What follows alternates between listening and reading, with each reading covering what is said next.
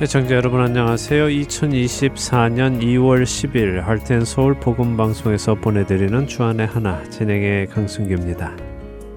지난 한 주도 내 삶에 주님의 뜻이 이루어지는 것이 바로 참된 복임을 깨닫고 그 뜻이 이루어지도록 살아가신 여러분 되셨으리라 믿습니다. 두 가지 안내 말씀드리며 오늘 방송 시작합니다. 먼저는 현재 일반 씨디, 그러니까 네 장 씨디를 받고 계시는 청취자 여러분들께 드리는 소식입니다. 네 장짜리 씨디를 받으시는 분들을 저희가 지난 일월부터 연락을 드리고 있습니다. 여러분이 방송을 잘 들으실 수 있도록 여러분의 의견을 여쭙고 또한 방법을 찾고 있기 때문인데요. 만일 지금 이 방송을 들으시는 여러분이 네 장짜리 씨디를 받아서 듣고 계시는데 저희 방송 사무실에서 전화를 받지 못하셨다 하시는 분은 꼭 전화를 주시기를 부탁드립니다. 다시 한번 말씀드립니다. 네 장짜리 씨디를 받아 들으시는 청취자분 중 저희 사무실로부터 지난 일월부터 현재까지 아직 전화 연락을 받지 못한 분이 계시면 사무실 전화번호 육공이 팔육육 팔구구구로 전화 주시기를 부탁드립니다. 여러분의 편의를 위해 준비하고 있는 것이 있어서 그렇습니다. 꼭 연락 주시기 바랍니다. 또 하나 드릴 소식은 지난 이천이십삼년 여러분의 후원금 총액 영수증을 일월 달에 발송해 드렸습니다. 혹시 현재까지 받지 못하신 분 계시면 역시 사무실 전화번호 육공이 팔육육 팔구구구로 연락 주시기 바랍니다. 다시 발송해 드리겠습니다. 찬양 후에 계속해서 말씀 나누겠습니다.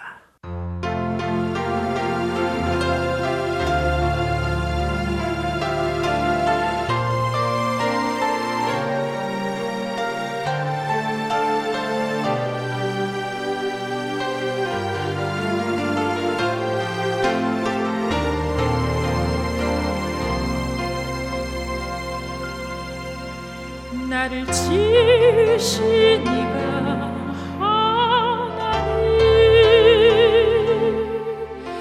나를 부르신 이가 하나님, 나를 보내신 이도 하나님, 나의 나 된 것은 다 하나님을 나의 달려갈 길 다 가도록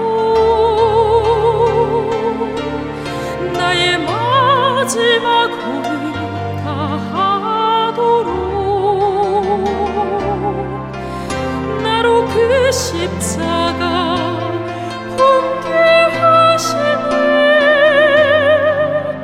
너의 나 된 것은 다 하나님을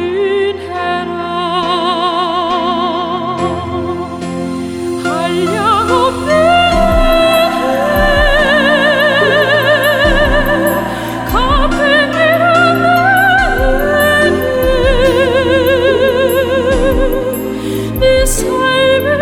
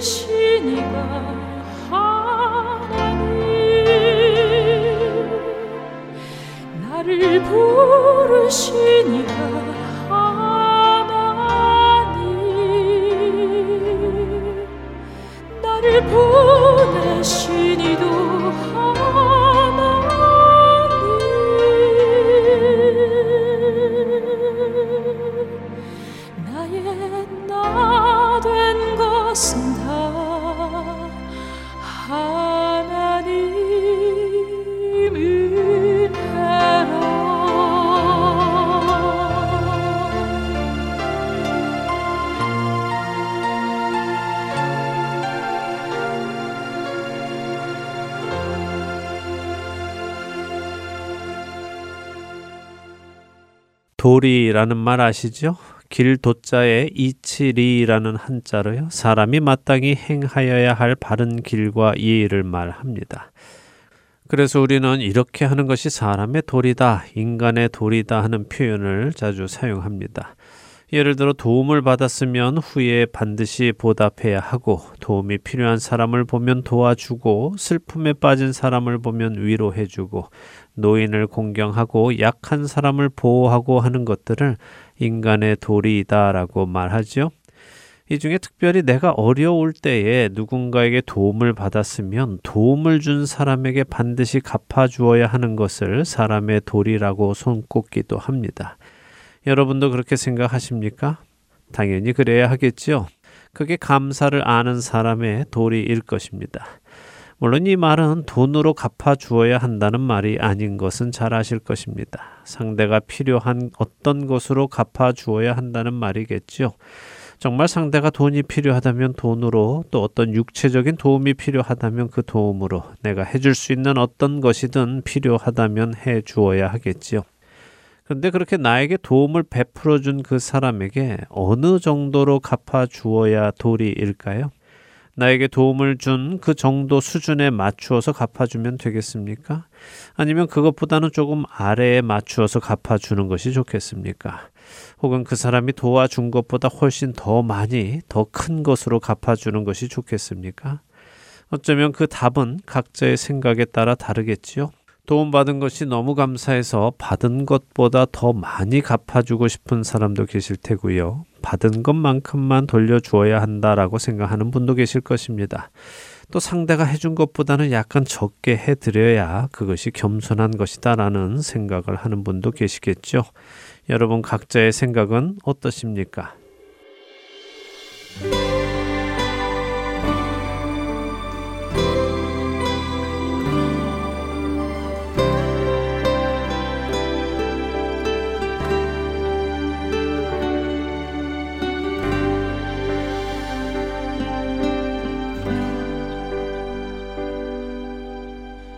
이 세상 가장 아름다운 순종의 눈물, 온 세상 다시 빛나게 한 생명의 눈물, 그가 이 땅에 살게 되고 저야만 승리하는 놀랍고 영원한 신비, 지으신 그대로 회복시키 우리의 창조주 그리스도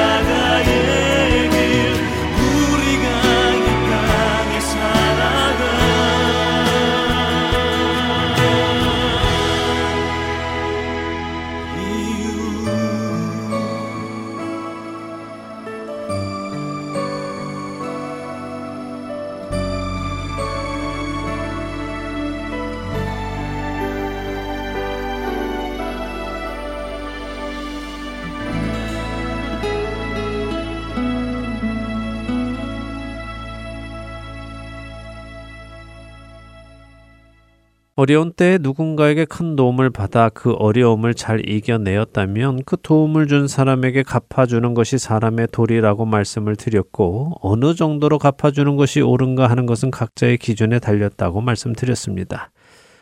그런데 하나님은 어떨까요? 우리 모두는 하나님께 은혜를 받아 사망에서 생명으로 옮겨지는 큰 은혜를 받지 않았습니까? 그렇다면 우리가 하나님께 어느 정도로 갚아드려야 사람의 도리를 다 하는 것일까요? 이거 역시 각자의 기준에 따라 다를까요? 그럴 수도 있겠죠. 만일 우리의 삶을 퍼센테이지로 계산해 본다면 우리는 우리의 삶 중에 몇 퍼센트를 하나님께 드리며 살면 구원받은 성도로서 도리를 다 하는 것이라고 생각하십니까? 사실 우리의 삶을 잘 살펴보면 많은 성도들이 십 퍼센트 정도 삶을 드리면 적당한 것처럼 생각하는 듯해 보이기도 합니다. 십일조 개념 때문일까요? 자신의 삶 속에서 십 퍼센트 정도의 신앙과 관련된 예배나 섬김, 봉사, 또 성경 읽기 정도를 사용하면 적당하다고 생각하는 것 같습니다. 그리고 그것보다 더 하기 시작하면 신실하다는 소리를 듣기 시작하죠. 사실 대부분의 성도들이 주일 예배에 빠지지 않는 것만으로도 자신은 할 도리를 다 하고 있다고 생각합니다. 그런데 수요 예배, 금요 예배도 참여하면 신앙에 열심히 있는 사람이다라고 평가를 받지요. 더 나아가 매일같이 새벽 예배까지 나가는 성도들은 신앙심이 대단한 사람으로 평가를 받습니다. 그래서 그런지 일주일에 많은 날을 교회에 가기 시작하고 많은 액수를 헌금하고 이런저런 봉사에 참여하고 하는 사람들을 보며 좀 너무 과하지 않습니까? 하는 평가를 하는 성도들도 적지 않습니다. 신앙생활은 적당히 해야 한다며 말입니다. 주의 음성을 내가 들으니 사랑하는 말일세.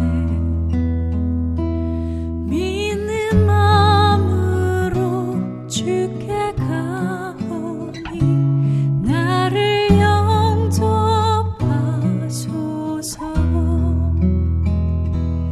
내가 매일 십자가 앞에 더 가까이 가오니 구세주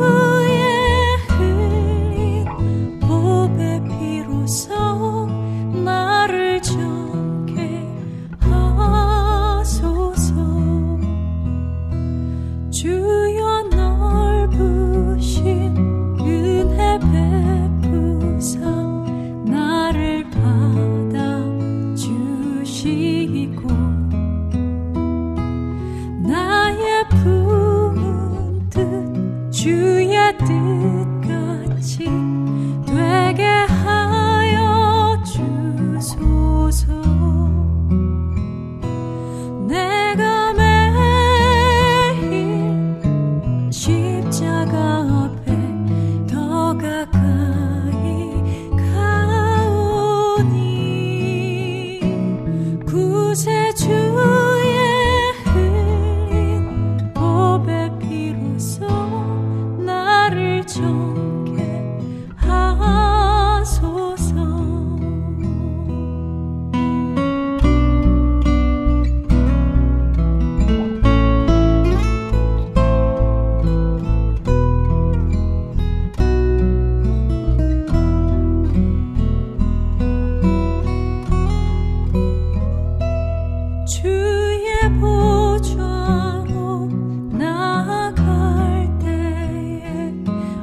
주의 흘린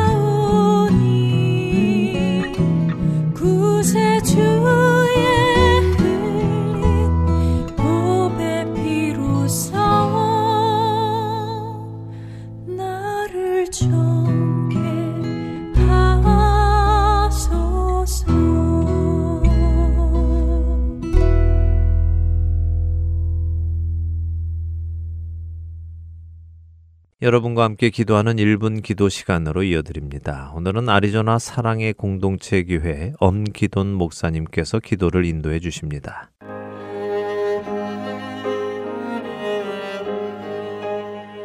하트 앤 서울 복음방송 일 분 기도 시간입니다. 저는 피닉스 사랑의 공동체 교회를 담임하고 있는 엄기돈 목사입니다. 희망찬 이천이십사 년이 밝았습니다. 계획하시고 결심한 일들을 잘 실천하고 계십니까? 벌써 포기하거나 아니면 처음의 계획이 점점 느슨해지고 계신다면 우리의 삶을 방해하는 것이 무엇인지 한번 스스로 돌아보시기 바랍니다. 내 영적인 삶을 방해하는 것들이 있다면 게으름, 언제든지 잘할 수 있다는 교만, 이런다고 뭔 일이 일어나냐는 부정적인 생각, 내가 늘 그렇지 뭐 하는 자포자기 등이 있습니다. 우리가 예수님을 바라보는 삶을 살아갈 때 늘 방해하는 세력이 있습니다. 우리의 영적인 성장을 방해하고 회방하는 세력이 있습니다. 우리는 이런 방해하는 세력들에 의해서 끌려가는 삶이 아니라 이미 승리하신, 이미 우리를 위해서 십자가에서 생명을 내어주신 그 예수 그리스도의 이름으로 이기는 삶을 살아가야 하는 것입니다. 오늘은 영적인 일들을 방해하는 세력을 대적하는 기도를 하기를 원합니다. 예수 그리스도의 이름에 권세가 있습니다. 예수 그리스도의 이름에 능력이 있습니다. 사도행전 사 장 십 절에 하나님이 죽은 자 가운데서 살리신 나사렛 예수 그리스도의 이름으로 이 사람이 건강하게 되어 너희 앞에 섰느니라 라고 말합니다. 골로새서 삼 장 십칠 절에 또 무엇을 하든지 말에나 일에나 다 주 예수의 이름으로 하고 그를 힘입어 하나님 아버지께 감사하라 라고 말씀합니다. 예수 그리스도의 이름으로 기도할 때 묶인 것들이 풀어지고 어둠의 권세가 떠나가고 예수 그리스도의 능력이 우리를 통해서 나타나는 줄 믿습니다. 오늘은 이 예수 그리스도의 능력으로 함께 기도하시기 바랍니다. 올해 계획한 모든 일을 방해하는 세력을 예수 그리스도의 이름으로 대적합니다. 이천이십사 년에 계획한 일들을 방해하는 세력은 지금 떠나갈지어다. 예수 그리스도의 이름으로 명하노니 떠나갈지어다. 육신의 질병을 가져오고 예수님께 나아가는 것을 방해하는 악한 영은 지금 묶음을 놓고 떠나갈지어다. 예수 그리스도의 이름으로 함께 기도하겠습니다.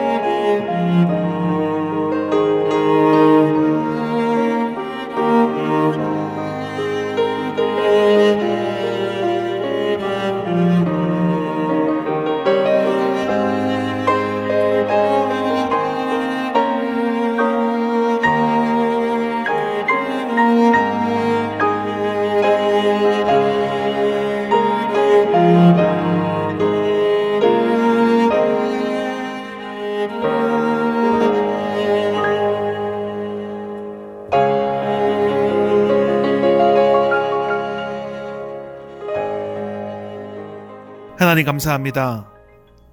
천하 사람 중에 구원을 받을 만한 다른 이름을 주신 일이 없습니다. 예수 그리스도가 유일한 이름이요 유일한 구원자이십니다. 그 예수 그리스도의 이름의 권세가 믿어지는 삶을 살아가게 하시니 감사합니다. 예수님의 이름의 권세를 사용하는 우리가 되게 하시니 감사합니다. 어떤 일을 만나든지 예수 그리스도의 이름을 사용하게 하시고 그 이름의 능력으로 승리하는 우리가 되게 하여 주시옵소서. 감사드리며 예수 그리스도의 이름으로 기도합니다. 아멘.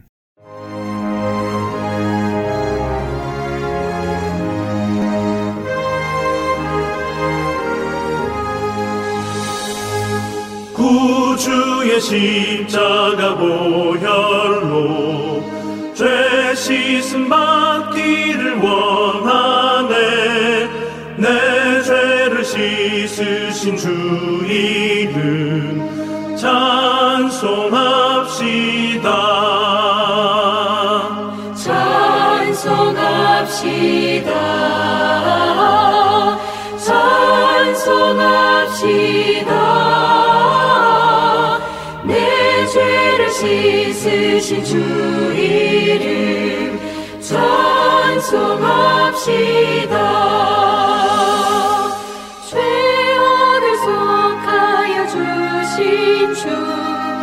내 속에 들어와 계시네. 십자가 앞에서 주 이름 찬송합시다. 찬송합시다. 찬송합시다.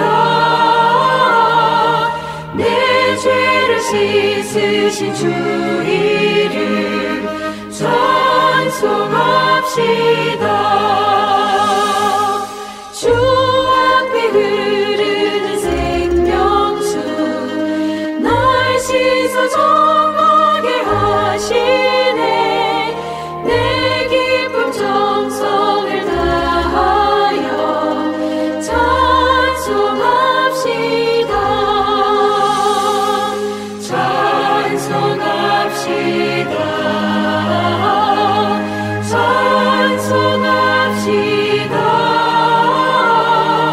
내 죄를 씻으신 주 이름 찬송합시다.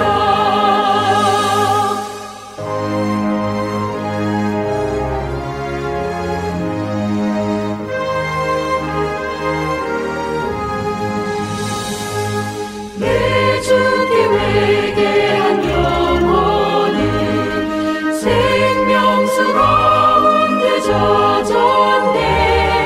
흠없고 순전한 주 이름 찬송합시다.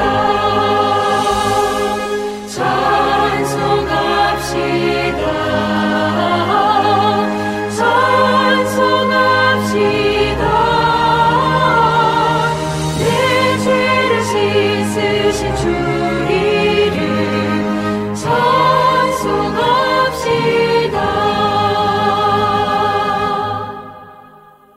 Heart and Soul 복음방송은 지난 이천 년 삼월부터 오늘 현재까지 순수 복음만을 전하고 있는 선교회입니다. 매주 댁에서 씨디나 엠피쓰리 씨디로 방송을 들으실 수 있고, 스마트폰 앱이나 팟캐스트, 카카오톡과 홈페이지, 그리고 유튜브를 통해 여러분의 스마트폰에서 들으실 수 있습니다. 매주 토요일에 새로운 방송이 업데이트되고 있으며 네 시간의 한국어와 한 시간의 영어, 한 시간의 일본어로 복음을 전하고 있습니다. 씨디 신청이나 방송을 듣는 방법에 도움이 필요하신 분들은 방송사 사무실 전화번호 육공이 팔육육 팔구구구로 해주시면 안내해 드리겠습니다. 방송 청취하실 수 있는 방법에 대해 안내해 드리겠습니다. 먼저 유튜브로도 방송을 들으실 수 있습니다. 하트앤서울 복음방송을 검색하시면 저희 방송을 들으실 수 있습니다. 또한 홈페이지와 스마트폰 앱으로도 들으실 수 있는데요. 이 방법을 사용하시면 지난 방송들도 다시 들으실 수 있고 프로그램별로도 들으실 수 있습니다. 그리고 카카오톡으로도 방송을 보내드리고 있는데요. 카톡으로 방송을 받아보고 싶으신 분들은 사무실로 연락주시기 바랍니다. 이런 방법들 외에도 가장 편하고 익숙한 방법이 있지요. 바로 씨디로 듣는 방법입니다. 씨디 회사가 문을 닫을 때까지 저희는 방송 씨디를 제작하여 애청자분들께 보내드리겠습니다. 씨디가 편리하신 분들 또는 씨디가 필요하신 분들은 계속해서 씨디를 사용해 주시고 언제든지 씨디 신청을 해주시기 바랍니다. 사무실 전화번호는 육공이 팔육육 팔구구구 번입니다. 감사합니다.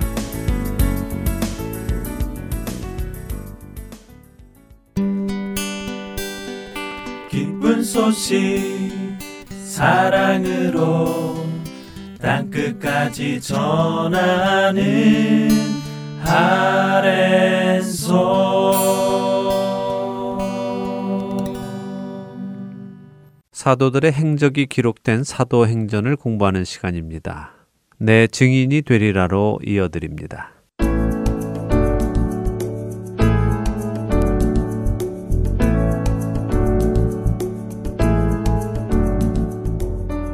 시청자 여러분 안녕하세요. 사도행전을 공부하는 시간입니다. 내 증인이 되리라 진행의 백성입니다. 네, 여러분 안녕하세요. 강순규입니다. 이 차 선교 여행을 마친 바울이 예루살렘 교회에 가서 보고를 하고 다시 선교 본부가 있는 안디옥 교회로 갔다가 얼마 후에 바로 또 삼 차 선교 여행을 떠나는 것까지 보았습니다. 네, 이 차 선교 여행 때 세운 교회들을 다시 방문하여 성도들을 굳건하게 하는 사역을 먼저 시작을 했죠. 네. 자, 이제 어떤 일이 생기는지 계속해서 사도행전을 보아 나가겠습니다. 오늘은 사도행전 십팔 장 이십사 절부터 읽겠습니다. 이십사 절에서 이십팔 절 읽고 이야기 나누죠. 네, 사도행전 십팔 장 이십사 절부터 읽습니다. 알렉산드리아에서 난 아볼로라 하는 유대인이 에베소에 이르니 이 사람은 언변이 좋고 성경에 능통한 자라. 그가 일찍이 주위의 도를 배워 열심으로 예수에 관한 것을 자세히 말하며 가르치나 요한의 세례만 알 따름이라. 그가 회당에서 담대히 말하기 시작하거늘 브리스길라와 아굴라가 듣고 데려다가 하나님의 도를 더 정확하게 풀어 이르더라. 아볼로가 아가야로 건너가고자 하므로 형제들이 그를 격려하며 제자들에게 편지를 써 영접하라 하였더니 그가 감에 은혜로 말미암아 믿은 자들에게 많은 유익을 주니 이는 성경으로서 예수는 그리스도라고 증언하여 공중 앞에서 힘있게 유대인의 말을 이기밀어라. 네.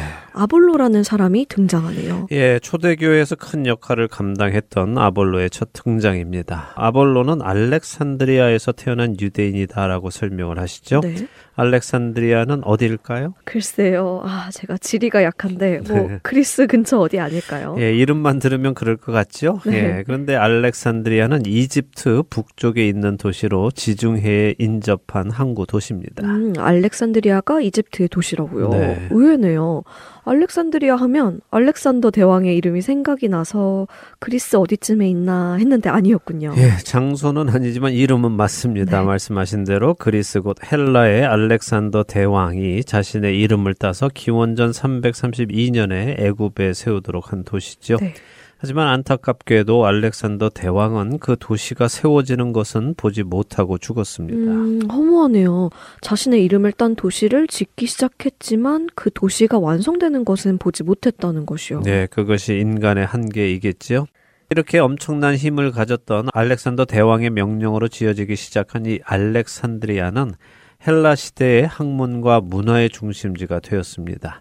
특별히 알렉산드리아에는 고대의 최대 도서관이 있었는데요. 그 당시에 무려 오십만 권이나 되는 파피루스, 곧 두루마리 책을 보유하고 있었다고 합니다. 아, 그 옛날에 오십만 권이요? 네. 아, 정말 엄청난 규모였네요. 네, 엄청난 규모지요. 예, 사실 요즘 미국에 있는 퍼블릭 라이브러리가 보관하고 있는 책보다 더 많은 규모입니다. 음.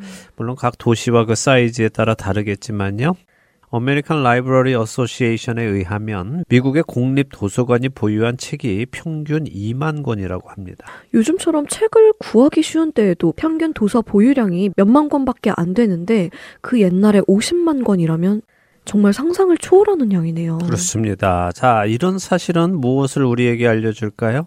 그것은 이 알렉산드리아라는 도시가 학문과 문화의 중심지였다 하는 것을 말해주는 것입니다. 네. 그래서 헬라 문화 전체에서 가장 학문이 뛰어난 곳이 바로 이 알렉산드리아였고 바로 이곳에서 히브리 구약 성경이 헬라어로 번역되는 작업을 거쳐서요. 칠십 인역이라는 성경 번역이 나오게 된 것입니다.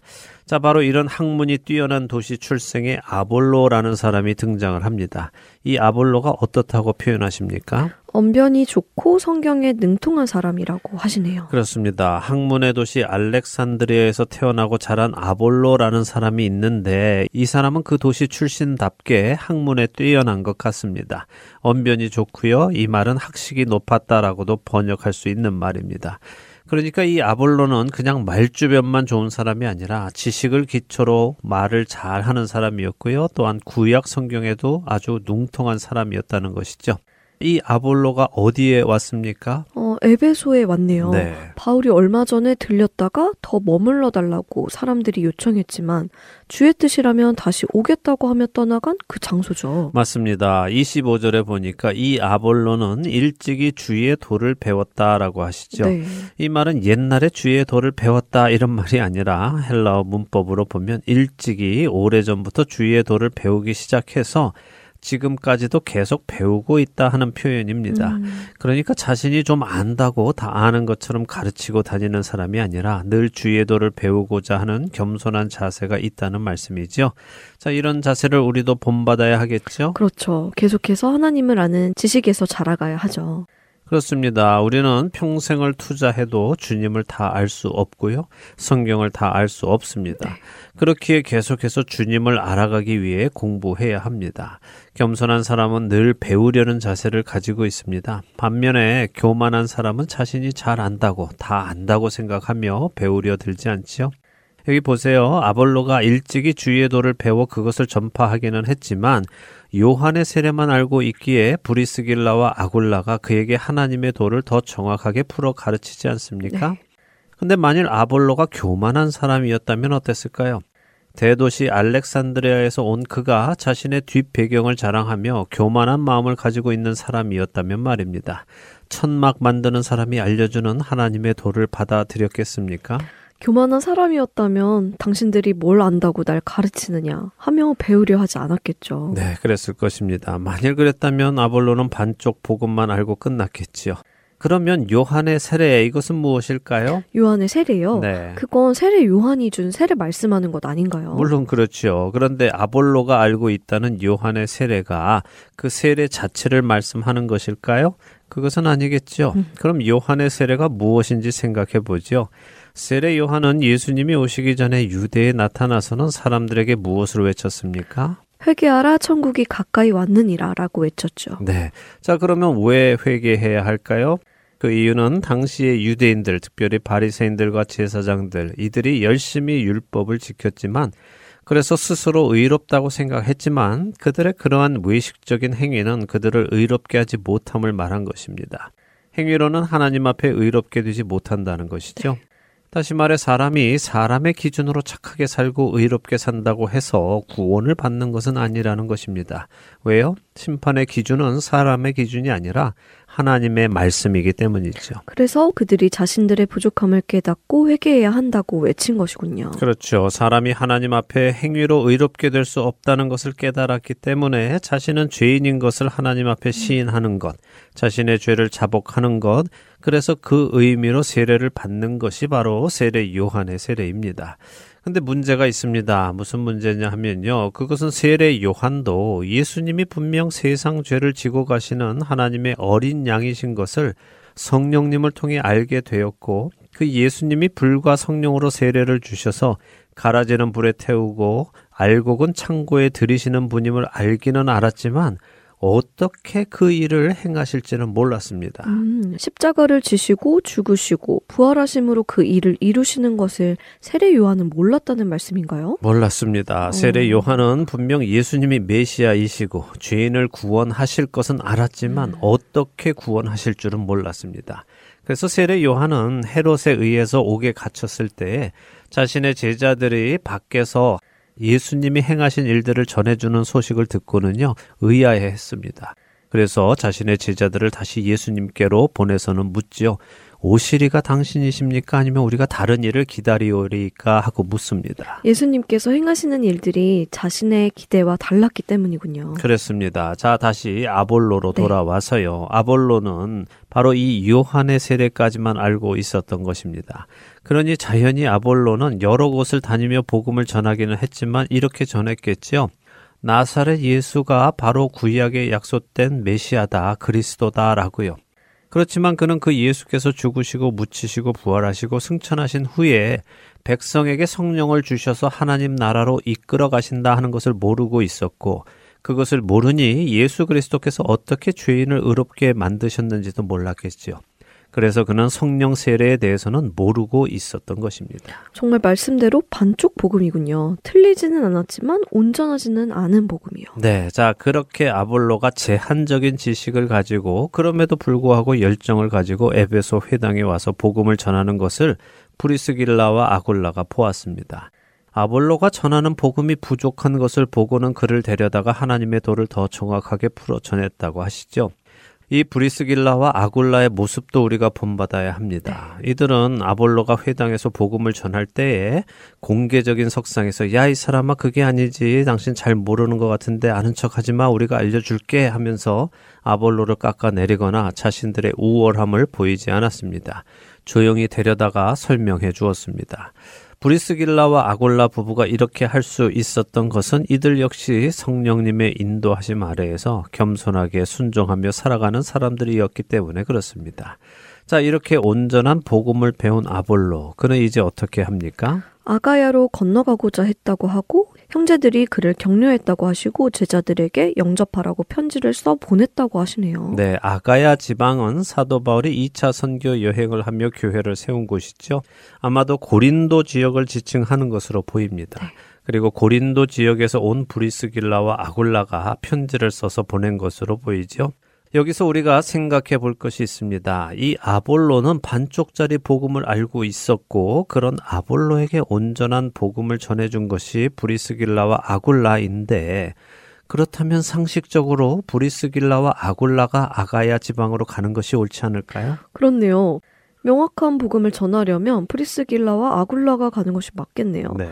하지만 뭐 비즈니스가 너무 바빠서 가지 못한 것은 아닐까요? 예, 뭐 그럴 수도 있었죠. 예, 하지만 우리가 이것을 생각해야 합니다. 비록 브리스길라와 아굴라가 복음의 내용을 먼저 알고 있었고 깊이 알았다 하더라도 성도를 가르치는 데에는 지식도 필요한 것입니다. 네. 아볼로가 구약 성경에 능통했고 언변이 좋았기에 고린도 지역 교회에 가서 그들을 가르치기에는 더 적합한 것이었죠. 그래서 나중에 사도 바울이 고린도 교회에게 보낸 편지를 보면요, 고린도전서 삼 장 육 절에 바울이 이렇게 얘기합니다. 나는 심었고 아볼로는 물을 주었으되라고요. 아, 그러니까 아볼로의 학식이 이제 복음을 온전히 깨닫게 되니까 성령님의 인도하심과 능력을 따라 제대로 쓰임받기 시작한 것이군요. 네, 자 그래서 아볼로는 아가야 지방으로 가서 복음을 전하는데요. 여기도 우리가 주의 깊게 보아야 하는 표현이 있습니다. 아가야 지방에 누구에게 많은 유익을 주었다고 하십니까? 은혜로 말미암아 믿은 자들에게 많은 유익을 주었다고 하시는데요. 네. 어, 이게 왜 주의 깊게 보아야 하는 표현이죠? 어, 아가야에 있는 성도들에게 많은 유익을 아볼로가 가서 주게 되었는데 그 성도들은 은혜로 말미암아 믿은 자들이다라고 하시죠. 네. 이 표현을 다른 각도로 보면 이 성도들은 믿음은 있는데 지식은 없다는 것입니다. 음. 은혜로 믿음에 이르게 된 사람들인데 그 후에 어떻게 살아야 하는지, 복음을 받아들였다는 것이 무슨 의미인지 이런 것에 대해서는 아는 바가 없는 사람들이지요. 은혜로 하나님이 죄인을 구원하시기 원했고 그 아들 예수 그리스도를 통해 구원해 주셨다는 그 사실은 믿어서 구원을 받았지만 그 다음에 어떻게 사는가 하는 것이 중요한 것 아니겠습니까? 네, 맞습니다. 아볼로는 바로 그 지식을 전해주었고 그들이 올바른 그리스도인으로 자라도록 도왔다는 것이군요. 네, 그렇습니다. 그래서 제가 이것을 주의 깊게 보아야 한다고 말씀드린 음. 것입니다. 우리 시대 많은 사람들이 전도를 합니다. 복음을 전하지요. 예수 믿고 구원 받으세요. 예수 믿고 천국 가세요 하며 전합니다. 그래서 많은 사람들이 교회에 나오기도 합니다. 그런데 그 후에 후속 조치가 많이 부족합니다. 이렇게 교회에 나온 사람들에게 하나님 나라에 대한 지식을 가르치지 않습니다. 하나님 나라의 백성으로 살아가는 삶이 무엇인지 가르치지 않지요. 그러다 보니 사람들이 자신이 구원받았다, 그러니까 이제 예배 빠지지 말고 나가고 헌금하고 시키는 봉사 잘하고 이렇게 살면 천국에 가는 것이겠구나 이렇게 생각하는 사람들이 적지 않습니다. 그리스도인답게 사는 것, 하나님의 백성으로 사는 것을 배우지 못하고 여전히 세상에 살던 모습으로 사는 사람들이 적지 않은 것이 바로 그런 이유였군요. 맞습니다. 그래서 예수 그리스도를 통해 죄사함 받고 하나님의 백성이 된 것에 멈추지 말고 하나님을 더 알아가고 그분과 교제하며 사랑의 관계로 들어가는 것이 중요한 것입니다. 네. 자, 이십팔 절을 보면 아볼로가 아가야 지방 성도들에게 많은 유익을 주었는데 그 중에 하나가 예수는 그리스도다라고 증언하여 공중 앞에서 힘있게 유대인의 말을 이겼다 하는 것입니다. 자, 다시 사도행전 십팔 장 시작에 바울이 고린도 지역에 갔던 때를 생각해 보지요. 다른 지역들도 대부분 그랬지만 바울이 회당에서 강론하면 유대인들이 대적하고 비방하고 그랬죠. 그랬죠. 고린도에서는 특히 더해서 바울이 두려워서 복음을 전하지 않았고 그랬기에 주님이 친히 나타나셔서 바울에게 두려워하지 말고 침묵하지 말고 말하라고 하셨죠. 그렇습니다. 바울이 두려울 정도로 고린도에 있는 유대인들이 복음을 대적했습니다. 그러니 바울이 비록 일 년 반을 가르치고 떠나갔지만 바울이 떠난 후에 은혜로 예수 그리스도를 믿게 된 사람들에게 복음을 반대하는 유대인들의 공격이 심했겠죠. 아직 지식이 많지 않은 성도들이 많이 힘들어했을 것이고 움츠러들었을 것입니다. 그런데 그곳에 가서 아볼로가 해박한 구약 성경의 지식을 가지고 복음을 반대하는 유대인들과 쟁론을 해서 그들을 이기니 고린도 성도들도 야, 우리가 믿는 것이 옳구나, 확실한 것이구나 하며 확신을 가지고 살게 되었겠죠. 자, 이렇게 해서 이제 십팔 장을 마칩니다. 바로 이어서 십구 장으로 들어가 보지요. 십구 장 일 절에서 칠 절 읽어볼까요? 네, 사도행전 십구 장으로 들어갑니다. 일 절부터 읽습니다. 아볼로가 고린도에 있을 때에 바울이 윗지방으로 다녀 에베소에 와서 어떤 제자들을 만나 이르되 너희가 믿을 때에 성령을 받았느냐? 이르되 아니라 우리는 성령이 계심도 듣지 못하였노라. 바울이 이르되 그러면 너희가 무슨 세례를 받았느냐? 대답하되 요한의 세례니라. 바울이 이르되 요한이 회개의 세례를 베풀며 백성에게 말하되 내 뒤에 오시는 이를 믿으라 하였으니 이는 곧 예수라 하거늘 그들이 듣고 주 예수의 이름으로 세례를 받으니 바울이 그들에게 안수하매 성령이 그들에게 임하심으로 방언도 하고 예언도 하니 모두 열두 사람쯤 되니라. 네, 자, 에베소에 와서 예수 그리스도를 전했던 아볼로가 복음을 온전히 배운 후에 고린도 지역 아가야로 갔습니다. 그리고 나서 바울이 이 에베소에 도착했죠. 음, 그럼 바울과 아볼로는 에베소에서는 만나지 못한 것이네요. 네, 하지만 훗날에는 만났겠죠. 음. 네, 뭐 어쨌든 이 아볼로가 에베소에 왔을 때 전했던 복음, 비록 반쪽짜리 복음이지만도 그 복음을 통해 귀 있는 자들, 곧 하나님을 갈망하는 자들의 마음이 열렸고 복음이 받아들여졌습니다. 하지만 아볼로가 반쪽짜리 복음을 전했기에 이들 역시 반쪽만 알고 있었겠지요. 음, 네. 하나님은 이들을 그렇게 내버려 두지 않으십니다. 필요한 말씀을 또 다른 자를 보내셔서 완전하게 받아들이도록 하시죠. 그래서 우리는 하나님께서 택하신 자는 반드시 구원에 이른다 하는 사실을 다시 확인하게 됩니다. 그러니 우리가 어떤 자세를 가져야 하겠습니까? 전도할 때 아유 나는 잘 몰라요. 말재주가 없어서 못 전합니다. 또 아, 혹시 제가 전했다가 잘못 전하면 어떻게 합니까? 차라리 안 전하는 것이 낫겠습니다. 라고 해서 되겠습니까? 그렇지 않다는 말씀이군요. 네. 온전하지 않다 하더라도 주님을 믿고 주님을 사랑하는 열정을 가지고 전해야 하고 부족한 부분은 하나님께서 또 다른 자들을 통해 채워주신다는 말씀이군요. 네, 이단적인 사상만 아니라면 온전하지 않아도 전해야 합니다. 네. 자신이 아는 진리만이라도 전해야 합니다. 우리 각 사람은 자신에게 주어진 그 진리의 말씀을 때를 얻든지 못 얻든지 전해야 하는 것을 기억하시기 바랍니다. 아멘. 이제는 하나님을 신뢰하며 그렇게 하겠습니다. 좋습니다. 자, 바울이 윗지방으로 다녀 에베소에 왔다고 하십니다. 앞장에 바울은 안디옥 교회에 있었지요. 네. 이곳에서 이 에베소로 왔습니다. 안디옥과 에베소는 일직선상에 있는 도시들입니다. 그래서 바울이 에베소를 가고자 했다면 해변가를 따라 쭉 가거나 배를 타고 가면 빨랐지요. 하지만 바울은 윗지방으로 갔다가 내려왔습니다. 말씀드렸던 대로 이 차 선교 여행을 갔던 쪽으로 들려서 성도들을 굳게 하고 내려온 것입니다. 네. 이렇게 내려와서는 어떤 제자들을 만났다고 하십니다. 이 어떤 제자들이 명확히 누구인지는 모릅니다. 어떤 학자들은 이들이 세례 요한의 제자들이다라고 하기도 하고요. 어떤 학자들은 아볼로를 통해 복음을 전해 들은 자들이다라고 하기도 하지요. 하지만 누구인지 명확히 모릅니다. 그러나 그들이 예수님을 그리스도로 듣고 따라 따르고는 있습니다. 하지만 아직 성령 세례는 모르고 있다는 사실이 중요하죠.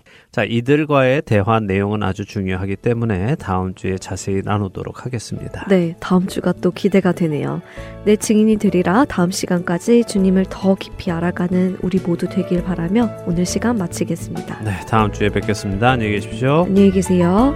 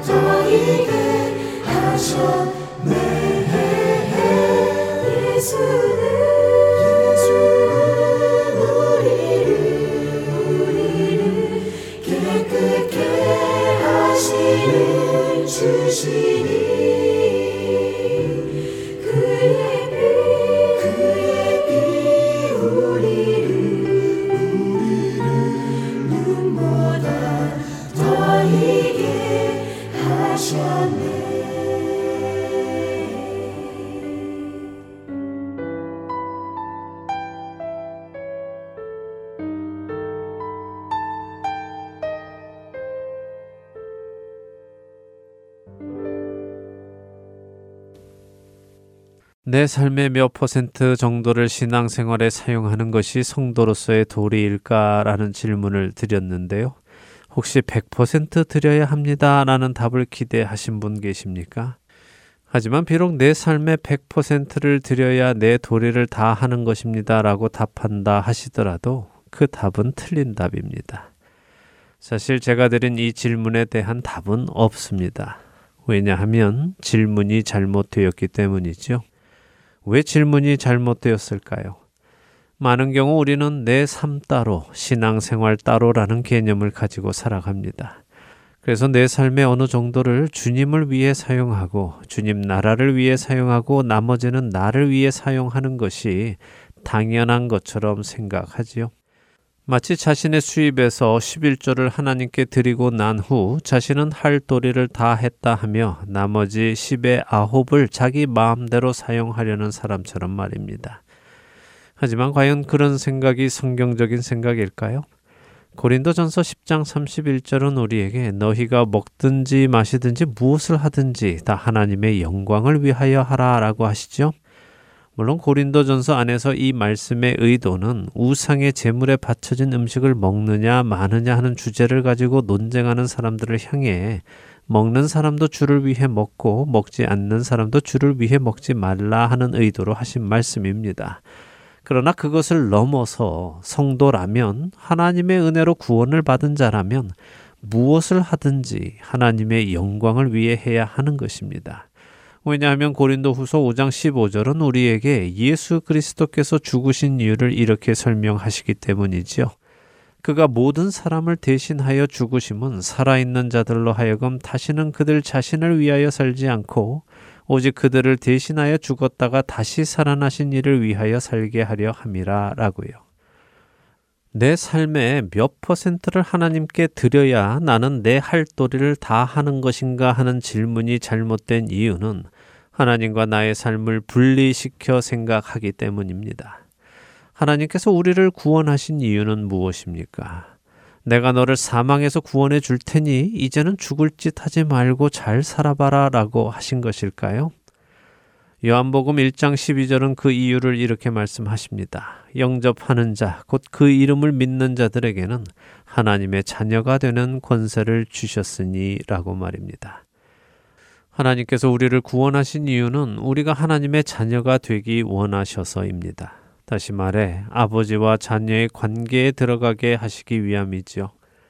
하나님 아버지와 예수 그리스도께서 하나이신 것 같이 우리도 하나가 되기 원하셨고 예수님이 하나님 안에, 우리가 예수님 안에, 그리고 예수님이 우리 안에 계시는 그런 관계를 원하신 것이었습니다. 그렇기에 내 삶의 몇 퍼센트를 드려야 하나 하는 질문은 하나님이 우리를 왜 구원하셨는지를 이해 못한 생각에서 나오는 것입니다. 그렇기에 비록 내 삶의 백 퍼센트를 다 드렸다 하더라도 내가 그분 안에 있고 그분이 내 안에 계시는 그 관계에 들어가지 못한다면 그것은 잘못된 길을 가고 있는 것입니다. 우리가 공부를 하고 직업을 가지고 좋은 배우자를 만나 가정을 꾸미고 자녀를 키우고 영화를 보고 여행을 가고 교회를 나가며 성도들과 교제하고 하나님을 예배하며 살아가는 삶의 모든 것이 하나님과의 더 깊은 사랑의 관계로 들어가기 위함이어야 하는 것입니다. 우리는 우리가 진정으로 사랑하는 것을 위해서는 희생을 아끼지 않습니다. 아니, 희생을 희생이라고조차 생각하지도 않습니다. 사랑하기 때문에 말입니다. 우리의 신앙을 점검해 보기 원합니다. 나와 주님의 관계는 어디쯤에 있으며 내가 살아가는 이유는 어디에 있는지, 과연 나는 하나님께서 그 아들 예수 그리스도를 보내셔서 십자가에 못 박으시며까지 가지기 원하셨던 그 사랑의 관계 안으로 들어가고 있는지 말입니다. 한 주간도 구원을 주신 하나님의 이유를 알아 내 삶의 이유와 목적이 바로 하나님의 뜻이 되도록 살아가시는 저와 애청자 여러분이 되시기를 소망하며 오늘 주안의 하나 여기에서 마치도록 하겠습니다. 함께해 주신 여러분들께 감사드리고요. 저는 다음 주 이 시간 다시 찾아뵙겠습니다. 지금까지 구성과 진행의 강승규였습니다. 애청자 여러분, 안녕히 계십시오.